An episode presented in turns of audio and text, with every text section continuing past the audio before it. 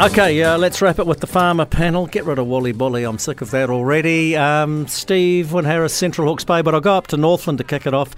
Uh, Grant McCallum, a farming right by the Brynderwyn Hills. There is State Highway 1 open yet? Sadly, no, and it's a disaster for the north, Jamie. It really is, mate. We, it is the gateway to the north, and people now are having to travel a lot further to get up here, at least a good hour in most cases. But, and for example, I was in Kaitaia on Saturday eh, at the A&P show up there, and the car dealer was telling me 300 bucks extra per car is the cost extra because the Brynderwyn's are shut to get a car north.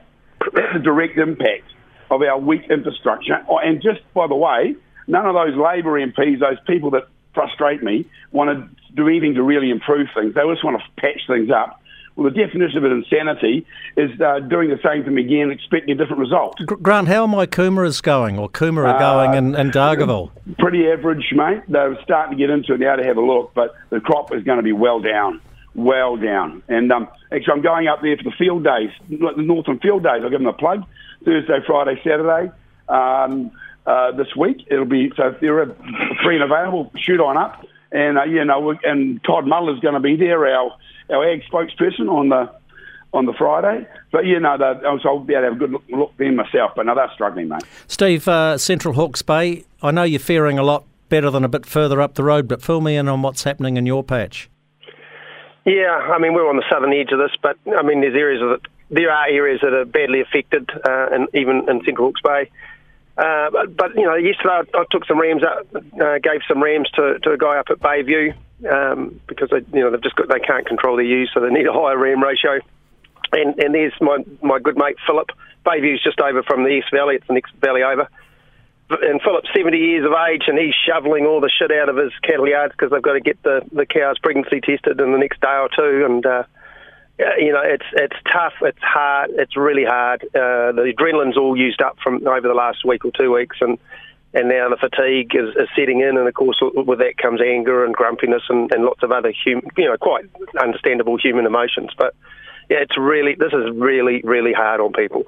Yeah. The good news is because we've got to desperately search for some. The uncontactables are now down to what three or four. Four.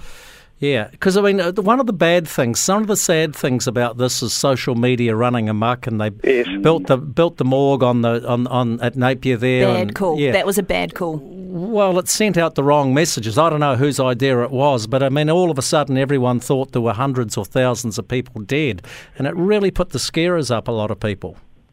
Yeah, uh, you know, and, and all the talk about the rampant crime. There's no doubt that there's there's crime and some looting, but you know, it was like people were making out it was that sort of Mad Max sort of anarchy going on, which just doesn't help people one bit. So yeah, I mean, social media, it's a great thing, but it's also a terrible thing at times. Yeah, we just got breaking news that poor old Chester Borrows ha- has died. Uh, Grant McCallum, uh, he was one of your party faithful. Did you meet the bloke? Yeah, I knew Chester quite well. He was a top man. I just saw that headline come up too on my phone really sad to hear. He was a really uh, respected member of our caucus, you know, former police policeman and lawyer.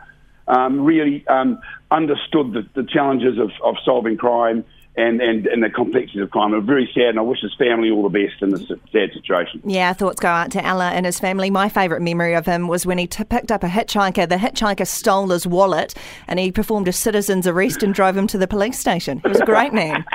Great MP for yeah. Wanganui. Yeah, and they did a great job. He was well respected down that part. Okay, one time for one positive thought each to finish the show. You've got like ten or fifteen seconds each. Away you go, Steve.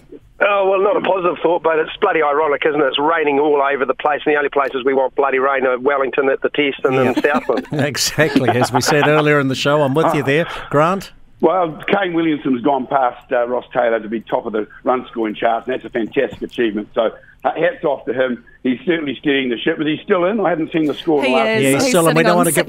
We don't want to give no him the kiss of death. No mockers. No, no. But if anyone can steady the ship and bat for a day and a bit to save this test, it's Kane Williamson. In Kane, we trust. Okay, guys. Thank you very much.